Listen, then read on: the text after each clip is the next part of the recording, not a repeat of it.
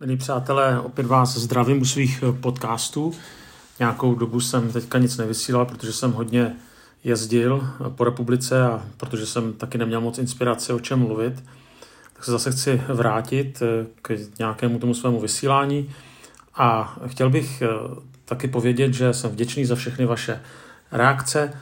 Můžete mi psát na můj e-mail david.novák.cbcz nebo mi můžete taky psát třeba přes Messenger, to znamená přes Facebook a budu rád za vaše nápady, postřehy, třeba k nějakým tématům, o kterých bych mohl vysílat, na které bych mohl třeba něco připravit. Případně jakákoliv vaše zpětná vazba je vždycky vítaná. A já bych chtěl eh, teďka v tomto podcastu vlastně povědět to, co jsem i psal celé naší církvi.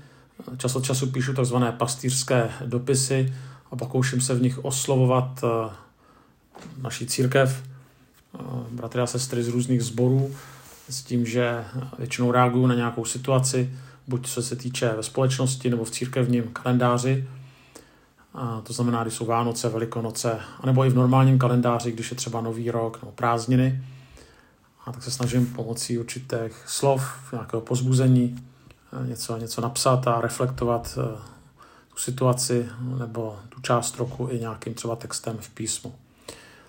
No a tenhle ten, tohleto období jsem vždycky psával pastýřský dopis, když začínal advent, kdy si připomínáme příchod eh, Božího syna na tuto zem a zároveň vždycky nějakým způsobem tam byly obsaženy ty, ty slova o, o pokoji. A teď, když začíná adventní doba, eh, tak eh, mě vlastně napadl text, který úplně adventní není a který spíš souvisí s tou situací, kterou teďka prožíváme. Tedy mám na mysli tu stoupající křivku epidemie. A je to text z Římanů z 15. kapitoly 19. verše, kde apoštol Pavel píše, a tak usilujme o to, co slouží pokoji a společnému růstu. Když jsem minulý rok vysílal celocírkevní bohoslužbu, bylo to někdy na konci listopadu, tenkrát šla celá země do lockdownu. Tak jsem eh, kázal na 91. žalm a eh, takové hlavní poselství zjednodušeně bylo, že Bůh nás odchrání před blížícím se virem. Tam, tam v tom textu je morem nebo nákazou a já jsem tedy tenkrát mluvil o viru. A Tenkrát tedy před náma byl lockdown, nikdo nevěděl, jak to bude dlouho, ale asi všichni jsme byli znepokojeni těmi šílenými křivkami, nárůsty, tím, jak se zahlcovaly nemocnice. No a po roce jsme tam, kde jsme byli, a jsme svědky ale nejenom té nákazy koronavirem, ale jsme svědky další vlny nákazy, která tady před rokem ještě nebyla. A ten virus, který přichází, tak eh, nemá nějaké pojmenování alfa, beta, gamma nebo eh, nevím jaké další. Ale je to také virus, který je velmi negativní, velmi vlastně agresivní a který nezachycují především doktoři nebo virologové. Je to virus, který nenapadá naše fyzická těla, ale napadá jiné tělo. Napadá tělo Kristovo. Tedy napadá naše sbory a tím i celou církev ten virus se jmenuje virus rozdělení. Podobně jako COVID, ani tento virus nenapadá všechny, naštěstí, ale šíří se. A nikdo vůči němu není zcela imunní. A stejně jako jiná virová onemocnění, i tenhle ten virus eh, může přinést dlouhodobé následky. Když se podíváte na naše sbory, na naší církev, tak eh, v té současné době nás eh, většinou nerozděluje učení, jak to tak někdy v církvi bývalo. Neroz, nerozděluje nás ani pohled na to, jak naše sbory vést, ale mnohem víc eh, nás rozděluje to, jak se postavit k probíhající pandemii. A hlavně bych řekl, jaký zaujmout postoj k očkování. A Poté taky, jak přistupovat k těm, kteří zaujímají opačný postoj, než zaujímám já. Nemyslím si, že jako naše církev už je rozdělená, že naše sbory, že rozdělené jsou, ale to, co skutečně vnímám velmi intenzivně, že tenhle ten virus rozdělení, tak nás skutečně ohrožuje. A nejenom já, ale mnozí další máme obavy, co to s námi udělá. Že najednou je mezi námi téma, na kterém se nedokážeme jaksi shodnout a které se nás ale prostě silně dotýká. Že představa, že prostě do sboru chodí někdo, kdo neočkovaný a kdo ohrožuje mě a moji rodinu, tak to není představa teoretická. To se mě jako hluboce dotýká. Nebo zase naopak, jo, že představa, že do sboru chodí bratr a, sestr v Krist, bratr a sestra v Kristu, která podlehla nějaké si farmaceutické lobby, tak a která vlastně by mě nejradši z toho sboru vyšoupla, protože jsem neočkovaný. Tato jsou věci velmi osobní, které skutečně jdou až na dřeň a které celkem logicky mají velký potenciál nás rozdělit. Znova říkám, ta, ta jinakost je v tom, že se nás to týká už osobně. Když jsme diskutovali o politice, tak se hlavy rozpálily, ale prostě chleba byl stále stejně drahý. A třeba tedy, když zmíním politiku a nedávné volby. Tady to prostě se mě dotýká. Pokud někdo může přímo nakazit třeba, i když třeba vím, že i očkovaní můžou nakazit, jo, ale ten očkovaný třeba víc. A nebo naopak, pokud si někdo myslí, že bych měl být vyloučen z bohoslužeb, tak to už je síla, to už je velmi osobní. A já schválně jak si neříkám, jak to je správně, každopádně ale mám za to, že ta stávající situace je po mnoha letech jednou z nejtěžších zkoušek, kterou prochází nejenom naše země, ale i církev. A moje otázka je, jestli to ustojíme. A když tedy, skon, když tedy budu stále u té, toho termínu virus rozdělení, tak nakonec na konci té pandemie snad nebudou desetitisíce mrtvých. Ale můžeme se dočkat rozdělených zborů, anebo taky silně narušených vztahů, kdy třeba budeme dál chodit do jednoho sboru, ale potáhneme si na duši určitý šrám z toho, eh, co jsme si třeba řekli, nebo jak jsme vnímali svého bratra, svoji sestru, kteří měli třeba na právě očkování a celou tu pandemii jiný názor než my. A tak smyslem tady toho podcastu, ale i toho dopisu, který jsem psal do církve, tak eh, není dát konečnou finální odpověď na to, hm, jak je to teda správně s tím očkováním, protože to řeší odborníci. Já chci ukázat spíš něco jiného, některé jako jiné principy, které se týkají mnohem více toho, co řeším já, jako kazatel, jako křesťan. Když v římském sboru hrozilo rozdělení, tak to bylo kvůli masu obětovanému modla. Se taky kvůli tomu hodně jako hádali a bychom čekali, že ten Pavel prostě řekne ano nebo ne, prostě jeste nebo nejeste. Zajímavé je, že Pavel neřeší, zda tento druh masa je nebo není v vozovkách infikovaný tím, jak byl použit v minulosti. To znamená, nakonec jim neřekne jíst, nejíst, ale volí jiné řešení a je to právě v Římanu ve 14. kapitole a vyberu jenom pár veršíků. A on ale říká, že to nejdůležitější je jednat s ohledem na druhé. A píše, Bratra ve víře slabšího přijmejte mezi sebe, ale nepřete se s ním o jeho názorech.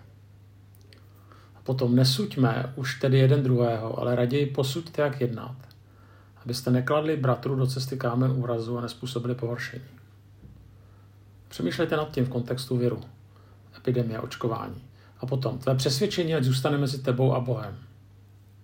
A potom tak usilujme o to, co slouží pokoji a společnému růstu.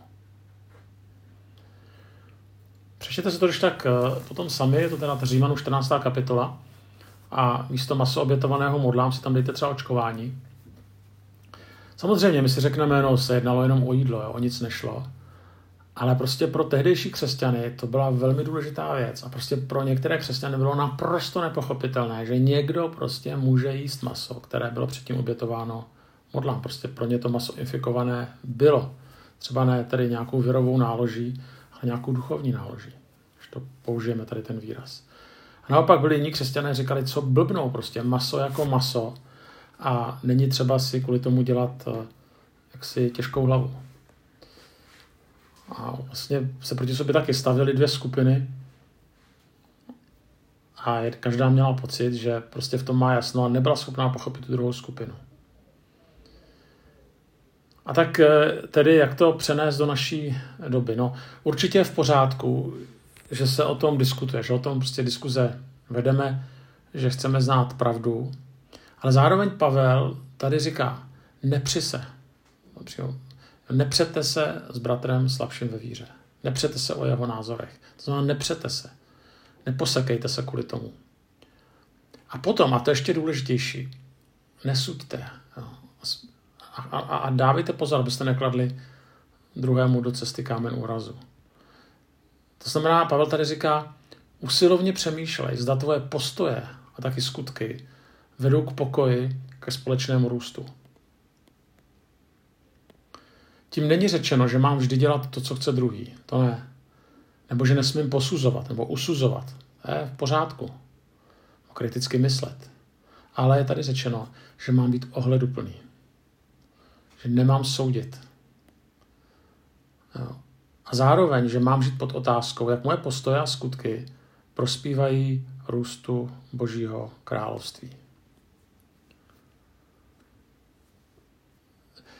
Zdá se, že ty postoje ohledně viru a hlavně tedy ohledně očkování, tak jsou u mnoha lidí nebo u spousty lidí v národě, stejně tak křesťanů, v mnoha případech víceméně uzavřeny. Že jako bychom si nějak udělali nějaký názor. Jo? Já patřím mezi ty, kteří očkovaní jsou a prostě můj názor je, že to je moudré, zvláště od určitého věku, se prostě naočkovat, nechat a nedovedu si představit, že, mě, že by mě něco jako v tom zvyklalo, pokud začal umírat nějaký stovky lidí na to očkování a to se nestane. Zároveň mám přátelé, bratry a sestry v Kristu, kteří prostě se očkovat nechtějí. A teďka já nemyslím takový ty agresivní antivaxery, kteří tady to očkování spojují se stupiditama eh, typu číslo šelmy a nasazují si žluté hvězdy, tak je to skutečně není. Ale prostě eh, ty jejich názory se taky opírají o nějaké nějaké mm, tedy studie a oni se očkovat nechtějí a není to kvůli nějakým eh, konspiračním teoriím. Ale to, co si říct, a taky si tedy nemyslím, že oni svůj názor změní. To znamená, naše názory na tohle to jsou víceméně uzavřeny, byť samozřejmě člověk lecos nadále čte a lecos přepromýšlí. No a teďka vlastně co s tím? Jo? Jsou tady dvě skupiny v jednom sboru, a já si nemyslím, že v takovéto situaci teďka je řešení prostě zakládat eh, další sbory, církve nebo odštěpené skupiny eh, očkovaných a neočkovaných. Ne, ale v kontextu nastalé situace být vůči druhým maximálně ohleduplní. Což někdy znamená si v čem zapřít a dělat v rámci možností vše, abychom jednak šíření viru omezili. A teďka nemyslím ten vir rozdělení, ale myslím ten skutečný vir a tady se shodneme, že prostě když jsem nemocný, tak kašlu, nebo já nevím, co jsem nemocný, nebudu chodit mezi druhé lidi. Že to minimum, co mohu udělat, je prostě si na tu pusu, tu roušku eh, navlíknout. Eh, a tak dále. To určitě víte. To znamená, abychom tomu šíření viru omezili, abychom se dokázali sami v lecčem zapřít.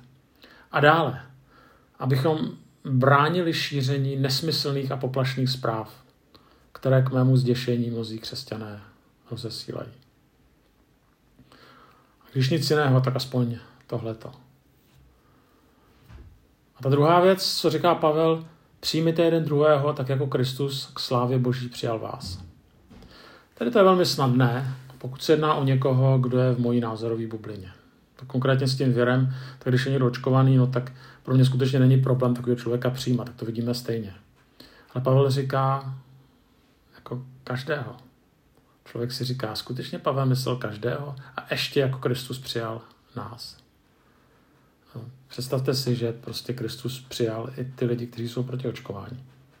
Fakt přijal. A nebo pokud jste proti, tak si představte, že Kristus, Pán Bůh v Kristu přijali takové lidi, kteří nejenom, že se nechali naočkovat, ale jako já už se nechali píchnout i třetí dávku. Skutečně nás přijal. Prostě člověk si říká, tak to mám brát doslova tenhle ten verš, přijmět jeden druhého. Ano, máme ho brát do slova. A právě kde jde než církvi tento verš realizovat? A tak je jasné, že tady ta situace bude velmi náročnou zkouškou i pro naší církev, pro církve jako celek, kdy prostě budeme mít jiné úhly pohledu. Rádi jsme hovořili, že třeba církev bratrská, ale asi to nebude jenom církev bratrská, tak má rodinný charakter. A že ten pohled na zbor, mimo jiné jako na rodinu, je určitým odkazem našich otců. Je to dobrý důraz. A tak chci říct, nenechme si tento důraz vyrvat. Nepůjde to samo, budeme se muset o to někdy poprat. A to nikoli s tím, že budeme bojovat s druhými, ale často v sobě samých. Zároveň v této době myslíme na potřebné, kterých bude přibývat. A usilujeme o to být nositeli pokoje.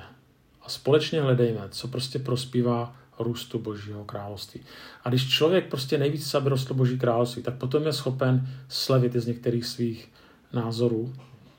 Je mnohem ohleduplnější a klade si otázku, nebo chce žít pod otázkou, jak si nebudu, jak nebýt kamenem pohoršení svému bratrovi nebo sestře.